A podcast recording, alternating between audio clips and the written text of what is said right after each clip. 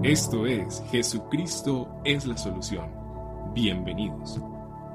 El Salmo número 11, desde el versículo 1 hasta el versículo 7. El refugio de, del justo. El refugio del justo. En Jehová he confiado. ¿Cómo decís a mi alma que escape al monte cual ave? Porque he aquí los malos tienden el arco, disponen sus saetas sobre la cuerda para asaetear en oculto a los rectos de corazón. Versículo 3, que es el corazón de lo que voy a estar compartiendo. Si fueren destruidos los fundamentos, ¿qué ha de hacer el justo? ¿Cómo debe comportarse el justo cuando los fundamentos son removidos, cuando los fundamentos son destruidos? ¿Cuál debería ser nuestra reacción? Verso 4. Jehová está en su santo templo. Jehová tiene en el cielo su trono. Sus ojos ven, sus párpados examinan y los hijos a los hijos de los hombres. Verso 5. Jehová prueba al justo, pero al malo y al que ama la violencia, su alma los aborrece. Sobre los malos hará llover calamidades, fuego, azufre y viento abrasador será la porción del cáliz de ellos. Porque Jehová es justo y ama la justicia al hombre recto mirará su rostro. Amén y amén. El tema de esta mañana lo he titulado, si fueren destruidos los fundamentos, si fueren destruidos los fundamentos. Y quiero comenzar con una tesis que tocó mi corazón cuando pensaba en esto, porque dice que la palabra de Dios es nuestra ancla inconmovible en medio de las tormentas podemos confiar en ella porque ella, la palabra de Dios, al igual que Dios quien es su autor, nunca cambian, nunca cambian. Por eso podemos confiar en la palabra de Dios. Una de las cosas que me llama la atención cuando yo leo el libro de los salmos y sobre todo los salmos de David, me bendice porque los salmos de David no es el resultado, cada salmo que David escribía no era el resultado de unas vacaciones recreativas.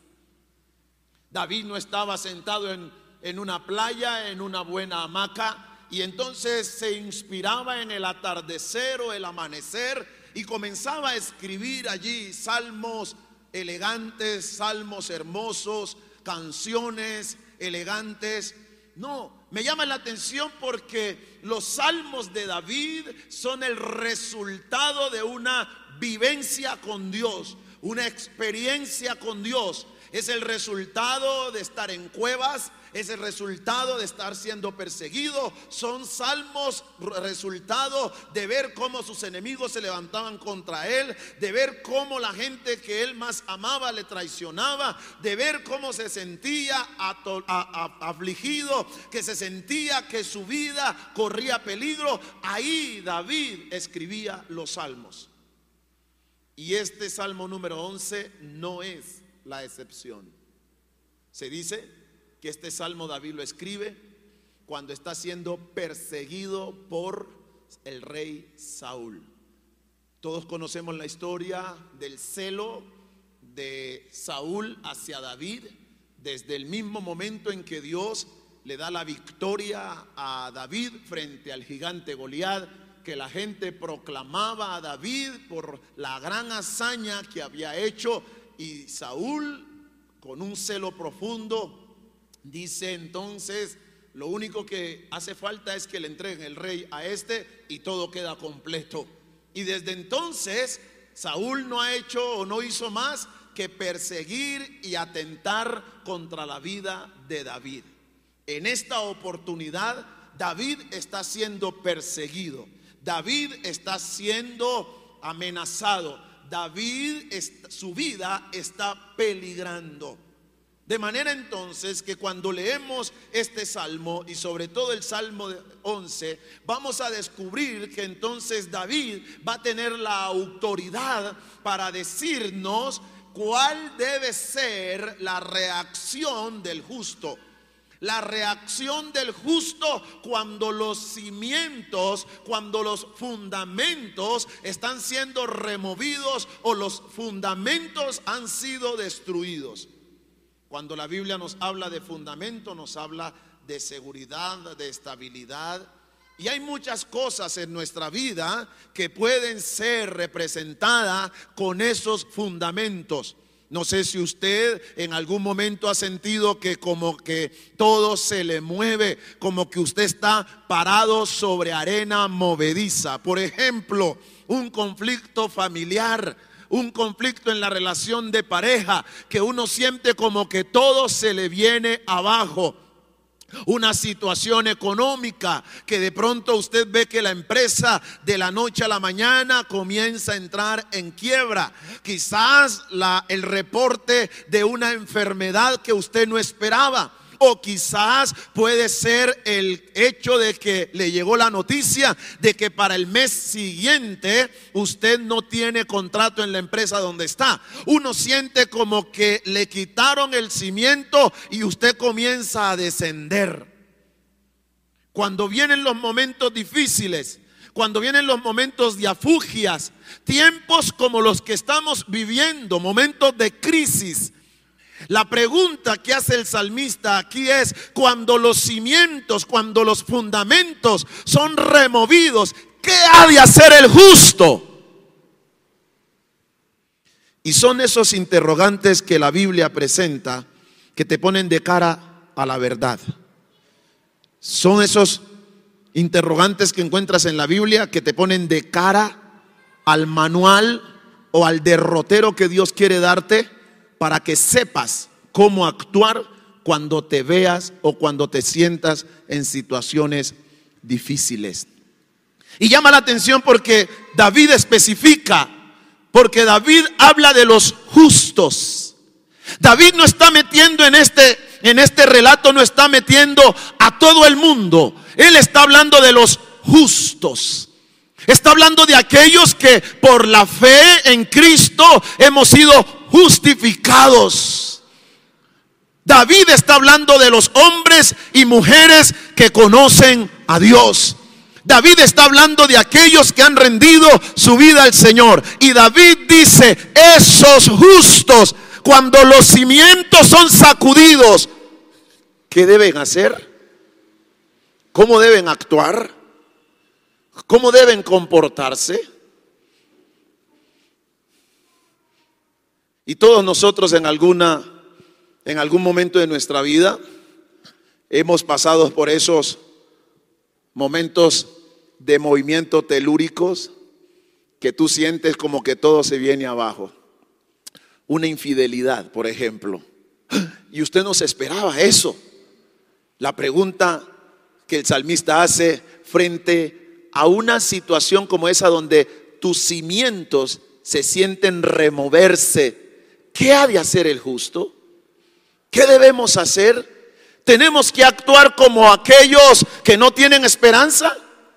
¿Debemos comportarnos como aquellos que no tienen fe? ¿Debemos actuar como aquellos que no conocen a Dios? ¿Cómo deben actuar los justos?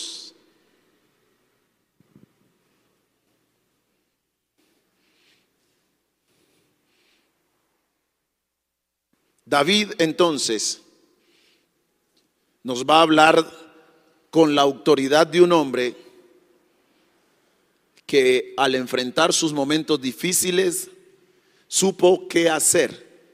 Y por eso creo que este Salmo número 11 es, un, es una buena directriz, es un buen derrotero que nos da la escritura para saber qué hacer cuando nuestros cimientos se ven amenazados. David lo sabía de forma adecuada. Él lo sabía perfectamente. Por eso el interrogante que hace el salmista debe tener para nosotros una relevancia impresionante. porque pone de plano el mecanismo, el comportamiento de un hombre y de una mujer que ha conocido a Dios. ¿Qué ha de hacer el justo? ¿Cómo deberían reaccionar los justos? ¿Cómo deberían actuar los justos cuando los cimientos de su vida, cuando los cimientos de una ciudad, de una nación, se ven removidos? ¿Cómo deben los justos actuar? Llama la atención que el salmista compara aquí el cimiento, el fundamento de un, eh, con una vida, el fundamento de una vida, el fundamento de una familia, es aplicable al fundamento que puede tener un empresario, es aplicable al fundamento que puede tener una ciudad, una nación. Y entonces él dice, ¿cuál debe ser la reacción nuestra cuando nos sintamos amenazados, cuando sentimos que los cimientos se nos mueven. En esta oportunidad, David siente que todo se está removiendo porque ahora es el rey que persigue su vida. Ahora es el rey el que está buscándole. Ahora es el rey el que quiere verle lejos de él. Ahora es el rey que está dispuesto a hacer lo que sea para sacar a David del camino. David se pregunta, ¿qué debería hacer yo? ¿Qué debería hacer el justo? Y entonces vamos a descubrir que hay por lo menos cuatro verdades que David nos permite aprender en cuanto debe ser la reacción del justo cuando los cimientos son removidos. En primera instancia, el salmista comienza diciendo en el versículo 1 del capítulo 11 del, del Salmo, en Jehová he confiado. Cuando los cimientos son removidos, cuando los fundamentos son removidos, el salmista nos invita en primera instancia a poner nuestra confianza en Dios. David dice, en Jehová he confiado. Siento la presión de la circunstancia que me rodea del momento, pero en Dios he confiado. En Él he puesto mi confianza. Ahora bien, usted y yo podemos optar por otra cosa. Estamos en completa libertad de hacerlo si queremos. Pero si de permanecer estables y de no enloquecernos se trata, la opción que nos da David es la mejor que deberíamos tomar. Poner nuestra confianza en el Señor. Si de experimentar seguridad, lo cantábamos ahorita, es tu amor que me sostiene, es tu amor que me levanta, es tu amor que me da paz, es tu amor que me da seguridad. Si de tener confianza y seguridad se trata, cuando los cimientos son removidos, David nos recomienda poner nuestra confianza en el Señor. Recuerde que iniciamos diciendo que la palabra de Dios es nuestra ancla inconmovible en medio de nuestras tormentas y que podemos confiar en ella porque al igual que su autor, Dios, su palabra y Él nunca cambian. El cielo y la tierra podrán removerse, pero la palabra de Dios va a permanecer para siempre. Por lo tanto, la palabra de Dios siempre nos dará la mejor opción a la hora de tomar decisiones y de tomar resoluciones en nuestra vida. Como el salmista, podemos optar por decir, en medio de que los cimientos están siendo removidos, en el Señor voy a poner mi confianza. Y esto significa que estoy decidido a depositar toda mi esperanza en el Señor y que voy a estar atento a lo que Él hará. Solo Él nos ha dado la verdadera determinación, la absoluta confianza. Solo Dios nos ha dado una verdad absoluta que es su palabra. Y al depositar nuestra confianza en lo que el Señor dice, vamos a recibir dirección y el apoyo que necesitamos en medio de que los cimientos puedan estar siendo removidos. En medio de que los cimientos son removidos, se me invita a confiar en el Señor. Lo segundo que David va a resaltar es que cuando los cimientos están siendo removidos, se nos invita a no huir. A no huir. La segunda parte del versículo 1, el salmista no dice, en Jehová he puesto mi confianza o en Jehová he confiado, sino que él hace una pregunta, ¿cómo decís a mi alma que escape cual ave al monte? Cuando encontramos esta pregunta allí, lo que descubrimos es que pareciera que frente a la situación que David está viviendo con Saúl, parece ser que David tiene unos consejeros que le están diciendo, hermano, frente a la situación que se ha presentado, huya, corra, váyase, desaparezca, corra por su vida. Y entonces David dice, David dice, ¿cómo decís a mi alma que huya cual ave al monte? Y esto lo que nos permite comprender, mis amados hermanos, es que debemos tener mucho cuidado cuando nuestros cimientos están siendo removidos, porque en esos momentos van a salir muchos consejeros que no van a poder y no van a tener la capacidad de orientarte debidamente. Cuando los cimientos de nuestra vida se sienten remover, salen consejeros. Preste atención a esto.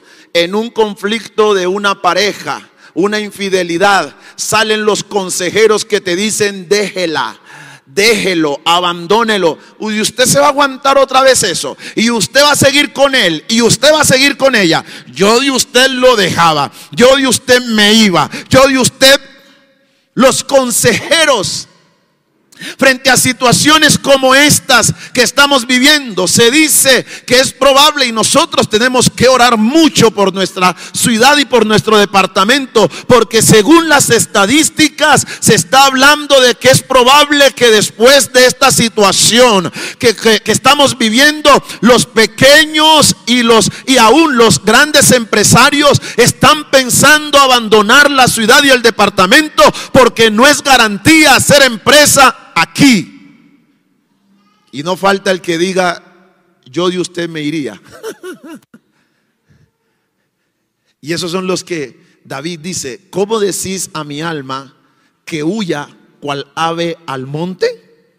Porque cuando los cimientos son removidos, lo que menos tenemos que hacer es salir corriendo, huir, dar la espalda yo no sé si en algún momento usted ha sentido esa experiencia. ¿Cuántas veces ha sentido ganas de salir corriendo en medio de la adversidad? ¿Cuántas veces has deseado tirar la toalla? ¿Cuántas veces has deseado huir y perderse porque las cosas van de mal en peor? ¿Cuántas veces lo ha sentido? ¿Lo ha querido hacer? Pero la pregunta es, cuando los cimientos son removidos, ¿es esa la actitud de los justos? ¿Es esa la actitud que deben tomar los justos? ¿Huir, salir corriendo, desaparecer, dar la espalda? Pues para que tenga un poquito de confianza y de tranquilidad, yo tengo noticias en esta mañana. Pues sabe usted que en algún momento del peregrinar de la vida de David, David sintió correr David también sintió, eh, vivió esa experiencia de querer tirar la toalla, de salir corriendo. El Salmo 55, el versículo 6 al 8 nos va a decir que parece ser que David en algún momento pensó hacerlo, huir. Observe lo que dice el versículo 6 al 8 del Salmo 55. Y dije, ¿quién me diese alas como de paloma? Volaría yo y descansaría. Ciertamente huiría lejos. moraría en el desierto, me apresuraría a escapar del viento borrascoso, de la tempestad. David experimentó el deseo de salir corriendo. Él quería tener alas para volar. Él quería desaparecer de medio de la tormenta que en este momento estaba acechando su vida. Pero no solamente Jesús, no solamente David, Jesús también lo hizo.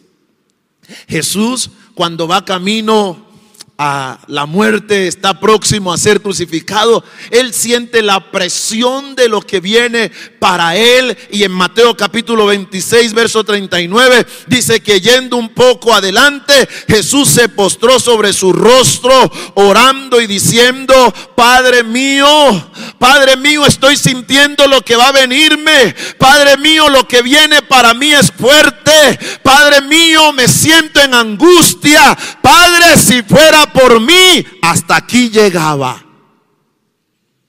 Pero Jesús dice que mientras estaba allí, Él dijo, Padre, no se haga mi voluntad, sino la tuya. Ahora preste atención a esto. Imagínense a Jesús dando la espalda en el momento más crucial de, en que necesitaba seguir adelante. ¿Qué hubiese pasado contigo y conmigo si Jesús da la espalda? ¿Qué hubiese pasado con la humanidad si en ese momento de tanta presión y de tensión Jesús dice, yo no sigo en esto? ¿Sabe? Hoy usted y yo no contaríamos con la vida eterna, con la salvación, porque Jesús hubiese dado la espalda.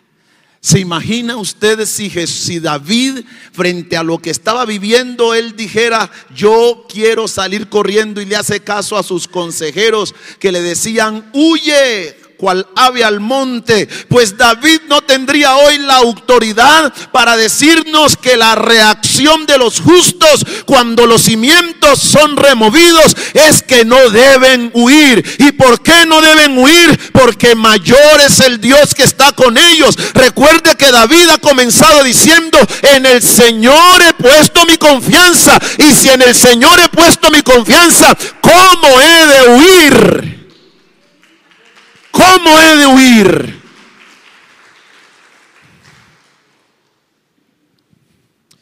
Yo de usted me iba de la ciudad.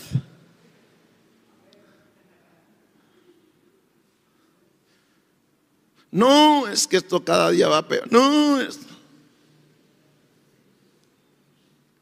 Hablaba con una persona dueña de una agencia de viajes y estaba solicitándole un favor y me decía, pastor, yo le voy a colaborar con lo que me está diciendo, pero permítame, yo me desocupo. Pastor, en términos de ella, tengo un rimero de solicitudes de personas que me han enviado documentos esperando que la embajada americana abra sus puertas porque ella trabaja ayudando a las personas a hacer esos trámites para adquirir la visa a los Estados Unidos.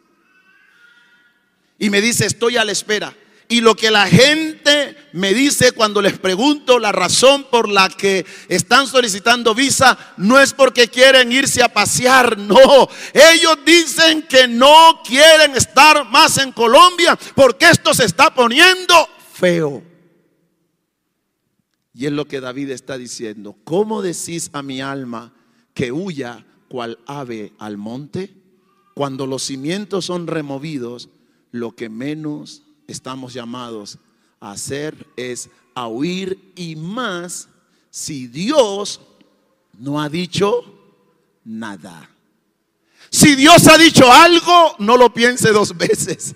Pero si Dios no ha dicho nada, solo porque el temor, el miedo es lo que le está acosando, lo peor que usted puede hacer es tomar una decisión de ese tamaño movido por el miedo, movido por el temor, movido por la incertidumbre, movido por el panorama que usted y yo estamos viendo. Eso no es.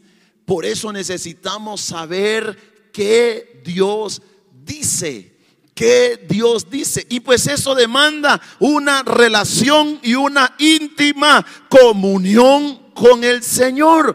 Porque cuando usted no tiene esa relación sólida con Dios, cuando usted no sabe escuchar la voz de Dios en medio de los momentos difíciles, en medio de que cuando sus cimientos están removidos, si usted le abre sus oídos a esos consejeros que le dice, déjela, abandónela, váyase, no le haga caso, arranque, piérdase. Si usted le abre los oídos a estos y usted no escucha la voz de Dios, usted va a entrar en problemas. Y hermano, y es que cuando uno no conoce la ruta, cualquier bus le sirve. Cuando uno no conoce la ruta, cualquier bus le sirve. Cuando uno no conoce la voz de Dios, cualquier voz le va a dar dirección a usted. Y hermanos, nuestra vida, nuestra vida y el destino de nuestra vida es tan valioso que nosotros no podemos jugar con eso, ¿sabe? Por eso es tan importante que nosotros sepamos escuchar la voz de nuestro Dios. ¿Qué está diciendo Dios al respecto? El paso que voy a dar es que Dios me ha hablado o simplemente es el resultado de mis miedos, mis temores, mis angustias. Y eso es lo que David está proponiendo aquí. ¿Cómo ustedes me dicen que yo huya frente a la persecución que me quiere traer Saúl? No, yo no voy a huir. ¿Y por qué no voy a huir? Porque en Dios he puesto mi confianza. En Dios he puesto mi confianza. No hay refugio más fuerte y seguro que nuestro Dios. Él nos ama y Él desea que nos mantengamos firmes y fieles en medio del sufrimiento, la pérdida, el dolor, mientras descansamos en sus fieles promesas. Puede que el cimiento de nuestro mundo físico se derrumbe y que perdamos las posesiones materiales. Hoy tenemos que decir, como dijo el salmista, en Dios he puesto mi confianza. Es importante esto. Llama la atención que la Biblia nos dice en Nehemías capítulo 6, el gran desafío que tenía Nehemías era levantar los muros de Jerusalén. Y, y Nehemías enfrentó el desafío de esos consejeros que aparecen cuando tú sientes que los cimientos están siendo removidos. Pero mira la respuesta en Nehemías capítulo 6 versículo 11. Entonces dije, un hombre como yo ha de huir. Y esa es la actitud de un hombre, de una mujer que ha conocido a Dios. Un hombre y una mujer que conoce a Dios no huye, no corre, sino que confía en el Señor y sabe que Dios es especialista para levantarlo aún en medio del desierto. Dios te levanta. Dios te bendice. Hermanos, miren, yo no quiero pasar por aguafiestas de nadie, pero escúcheme hermano, mire, mi confianza en Dios es tal que yo sé que sé que sé que Dios tiene poder para hacer que en medio del desierto reverdezcan y hayan frutos. Mi confianza en Dios es esa. Mi confianza en Dios es esa. Es esa, hermano. Esa es mi confianza en Dios. ¿Y sabe por qué? Porque la Biblia no dice que la bendición de un gobierno es la que te enriquece, que la bendición de una ciudad es la que te, enriquece. La Biblia no dice que la bendición de un país es la que te enriquece. La Biblia dice que es la bendición de Dios la que enriquece y no añade con ella tristeza.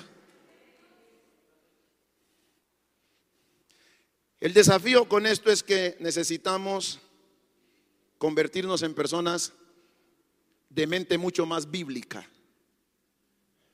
¿Lo, escuchó? Voy a volverlo a repetir.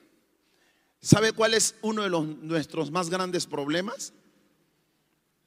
Y en este tiempo, personalmente yo he hecho una reflexión muy, muy, muy, muy para mí. Y yo me he dado cuenta de un problema muy grave que la iglesia del Señor tiene, la iglesia de Cristo tiene. Y es que la iglesia de Cristo tiene mucha información en la cabeza y poco Biblia. Voy a volverlo a repetir. La iglesia de Cristo tiene mucha información en la cabeza y muy poca Biblia, lo cual nos hace gente de una mente no bíblica y con una cosmovisión poco espiritual y poco bíblica. Y resulta que nosotros el gran desafío que tenemos como hijos de Dios es, en primera instancia, tener una mente bíblica. Y segundo, tener una cosmovisión bíblica.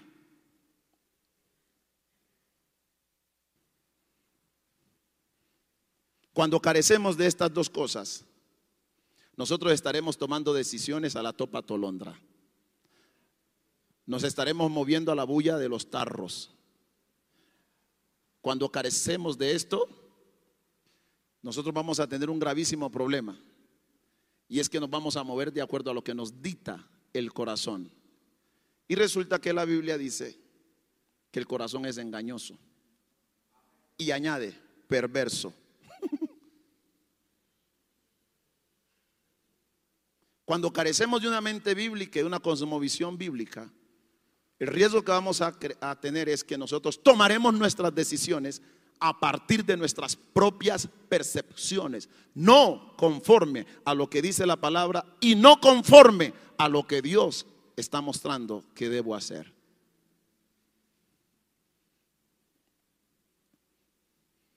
Mire, cuando yo escucho hablar a muchos cristianos, yo descubro esa verdad.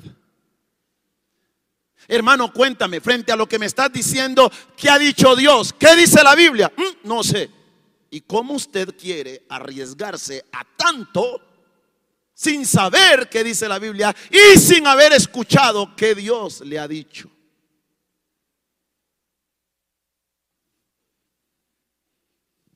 No puede ser que nosotros nos arriesguemos a tanto, hermanos. Por eso necesitamos entender esto que estoy planteando. Por eso David dice, no me digan que yo tengo que huir, que mi alma tiene que huir cual ave al monte.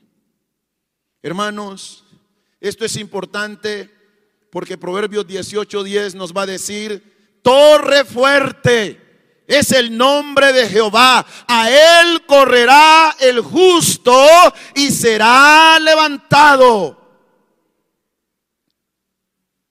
El Salmo número 18, versículo 2 nos dice, Jehová es mi roca y mi castillo. Él es mi libertador, Dios mío, fortaleza mía. En Él confiaré, mi escudo y la fuerza de mi salvación. Él es mi alto refugio.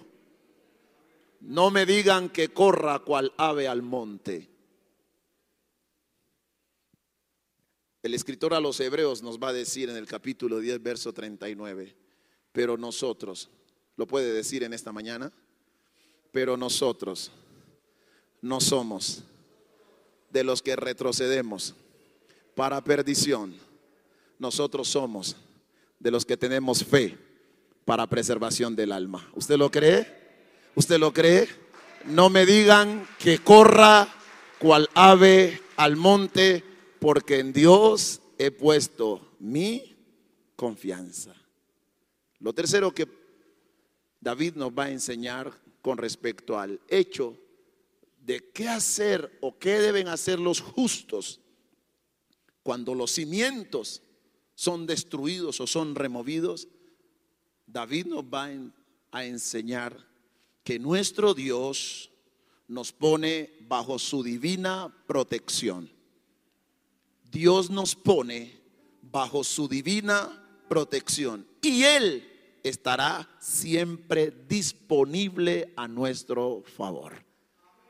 David dice, si los cimientos fueran removidos, ¿qué hará el justo? Saber y comprender que nuestro Dios nos pone bajo su divina protección y estará siempre disponible a mi favor. Versículo 4 del Salmo 11. Jehová está en su santo templo. Jehová tiene en el cielo su trono. Sus ojos ven, sus párpados examinan a los hijos de los hombres. Esto lo que nos dice es que nada está fuera del control de Dios y Él está dispuesto a escuchar nuestras peticiones si vinimos y vamos a Él en oración. Cualquiera que sea nuestra necesidad, contamos con las promesas de nuestro Dios. Esas promesas que nos ha dado en su palabra. Pero el versículo no se queda en la primera parte. El versículo 4 nos va a hablar de un aspecto importante.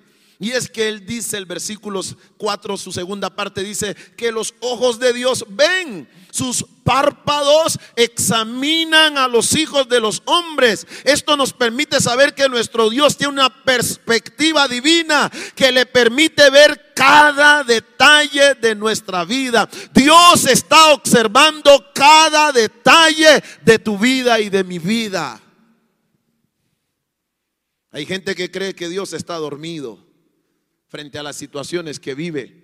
Hay gente que cree que Dios está ciego frente a la realidad que el mundo vive, pero esto no es verdad. Esto no es verdad. El Dios eterno observa, el Dios eterno examina, el Dios eterno utiliza cada prueba para fortalecer tu fe y mi fe. No tenemos alguna razón para sentir temor y miedo, pues estamos seguros en nuestro Dios. Segundo libro de las Crónicas, capítulo 16, versículo 9 la primera parte nos dice, porque los ojos del Señor recorren toda la tierra para fortalecer a aquellos cuyo corazón es completamente suyo. En medio de las pruebas, Dios fortalece tu corazón. Dios fortalece tu vida. Hermanos, tengo la autoridad de Dios para hablarles acerca de esto. Permítame y con esto quiero cerrar el mensaje en el día de hoy. Y tiene que ver con que en el año 2020, el año pasado, cuando apenas se dio inicio el anuncio de esta pandemia que vendría, yo tomé como seguramente cualquier otro individuo, tomé esto como que esto pasaría como cualquier otra cosa. Yo no podía comprender la dimensión de lo que se nos iba a venir. En el mes de febrero, ya final de febrero que pasó, ya vinimos a marzo y todos recordamos que en abril creo que fue el momento más crítico de esta pandemia porque en abril el gobierno determinó confinamiento total. ¿Quién había escuchado alguna vez algo así? Y cuando escuchamos eso, cuando yo escuché eso, yo me pregunté qué significa eso. Y luego entonces descubrí que eso era que ya no podía moverme más por un largo tiempo, ya no podía salir más y que tendríamos que quedarnos en casa y que teníamos que quedarnos allí resguardados. Tengo que ser honestos, honesto delante de ustedes en el día de hoy. Cuando escuché eso, yo pensé que no me iba a impactar de la manera que me impactó. Al día siguiente, 4 de la mañana, me despierto. Y al despertar, mis ojos estaban llenos de lágrimas, compungido, confundido. No sabía qué hacer. Pensaba en la iglesia, pensaba en mi familia, pensaba en el ministerio, pensaba en todo. Y Dios es mi testigo. Sentí que no iba a aguantar esto. para no despertar a mi esposa, salí sigilosamente de la habitación y en la sala del apartamento, ahí me arrodillé y mis lágrimas mojaron la silla, clamándole a Dios, Señor, ¿qué debo hacer ahora? ¿Qué viene? ¿Qué va a pasar? Esa era mi pregunta. Y lo último que salió de mi corazón fue, Dios, Dios, si tú no me das una palabra que me sostenga, yo no sé si puedo resistir esto. Yo he entendido que la forma en que Dios más rápido te habla es a través de su palabra. Y apelo a la palabra del Señor. Y abro mi Biblia y Dios me regala una palabra y Dios es mi testigo. Porque estos días, tratando de encontrar un texto, volví a mirar esto. No me acordaba de esto. Y aquí al filo, al borde de mi Biblia, como sé señalarla, rayarla, escribí abril 14 del 2020. Dios me da esta palabra. Y respondió el Señor y le dijo a su siervo, come esto delante. Pero él volvió a decir, da a la gente para que coma, porque así ha dicho el Señor, comerán y sobrará. Entonces el criado puso lo que tenía en su mano delante de los hombres como Dios le había dicho. Y comieron y sobró conforme a la palabra de Dios. Cuando recibí esta palabra, me levanté, sequé mis lágrimas y dije, Señor, a mis hermanos, a la iglesia, a las familias y a mi familia, no nos faltará provisión para este año. Hermanos, han pasado los meses, han pasado los días y hoy tengo que decirle que hemos comido y ha sobrado. ¿Sabe? Dios ha sido fiel a su palabra. ¿Cómo huir cual ave al monte cuando los cimientos se remueven? En Dios he puesto mi confianza. No huiré, no correré, no me refugiaré sino en el Señor. Si he de correr, correré a los brazos de mi Dios. Si he de huir, huiré a los brazos del Señor. Él ha extendido su protección sobre mí. Él me guardará y Él me sustentará. Cuando los cimientos son removidos, ¿qué ha de hacer el justo? La pregunta sigue latente.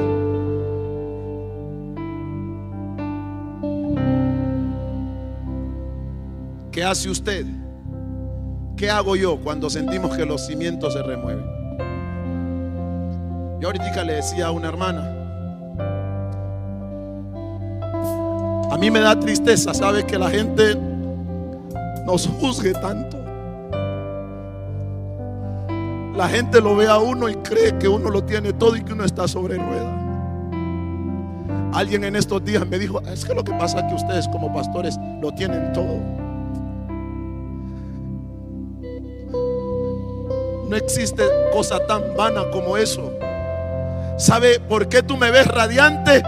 Porque yo hago esto, refugiarme en la palabra del Señor. Y si una palabra como esa no me sostiene, nada en la vida me va a sostener. Nada en la vida me va a dar fuerzas para seguir adelante como cuando una palabra de Dios llega a mi corazón, ¿sabes?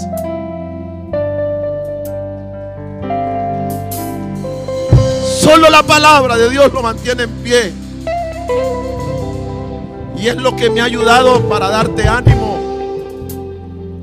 no es porque lo tengo todo. Bueno, aunque de verdad sí, porque quien lo tiene a Él lo tiene todo.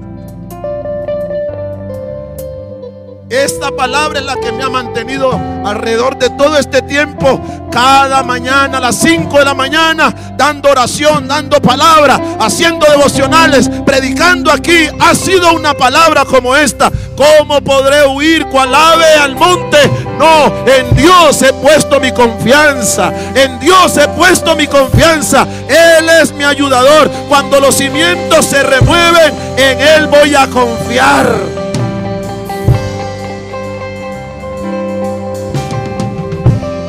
Señor, yo te doy gracias en esta mañana por recordarnos que los justos debemos reaccionar de una forma distinta a aquellos que no tienen la esperanza en ti. Gracias Señor por hacernos saber que si los cimientos son removidos, ¿qué ha de hacer el justo? Los justos ponen su confianza en ti. Los justos no corremos, no huimos. Los justos sabemos que hay un Dios que ha extendido su protección divina y está disponible para nosotros las 24 horas del día, los 7 días de la semana, los 365 días del año. Tú estás ahí, Señor. Tú estás ahí.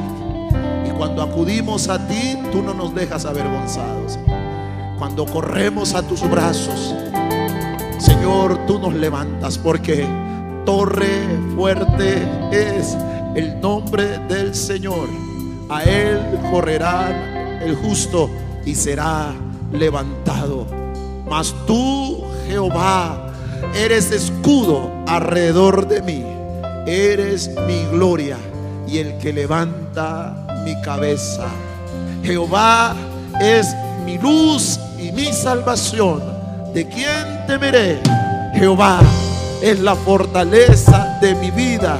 ¿De qué he de atemorizarme? Señor, gracias, porque el que habita al abrigo del Altísimo morará bajo la sombra del Omnipotente. Señor, gracias, porque caerán a mi lado mil y diez mil a mi diestra, pero a mí no me llegará. Señor, bendecimos tu nombre, porque aunque en la higuera no florezca ni en las vides hayan fruto, con todo me voy a alegrar en el Señor, me voy a gozar en el Dios de mi salvación, el cual hace mis pies como de siervas y me hace andar sobre las alturas. Gracias Señor. Gracias Padre porque tú eres nuestra fortaleza. En medio de los cimientos siendo removidos, tú eres nuestra confianza. Tú eres nuestro Dios. Eres nuestra esperanza. Y por eso a ti corremos. Corremos a ti. Por eso te bendecimos y te damos gracias. Yo quiero invitarte, si puedes ponerte sobre tus pies vas a decirle con todo tu corazón que tu esperanza está en Jesús. Gracias Señor. Mi esperanza está en Jesús, en su justicia y en la... Sí Señor. De nadie más dependeré nombre confiaré. Una vez más, mi esperanza, mi esperanza está en Jesús, en su justicia y en la cruz. De nadie más dependeré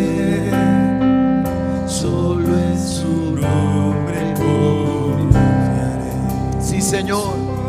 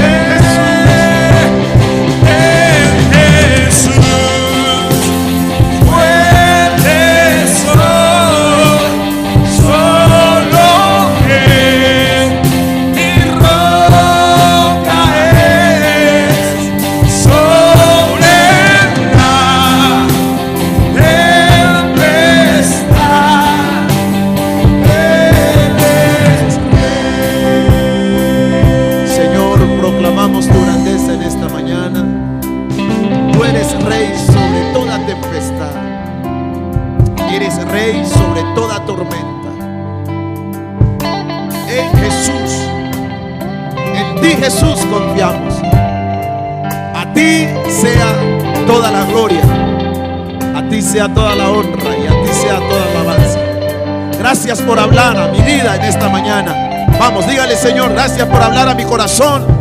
Gracias por fortalecerme, gracias por alentarme. Gracias porque puedo salir de este lugar, puedo comenzar esta semana, Señor, con una cosmovisión diferente. Saber que tengo un Dios que es refugio para el justo. Tú eres, Señor. Y por eso te bendecimos y te damos toda la gloria toda la honra en el nombre de Jesucristo. Amén, amén y amén.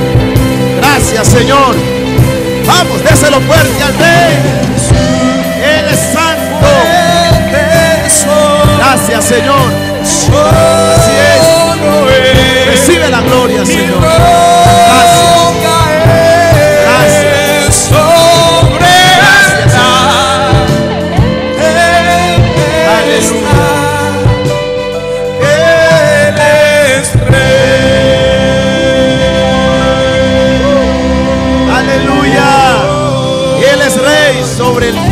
Los montes, sobre las montañas, sobre toda tempestad.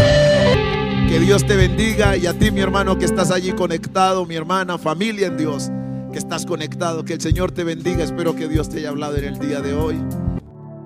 Gracias por escucharnos. Comparte este audio y recuerda que Jesucristo es la solución. Más que un nombre, una verdad.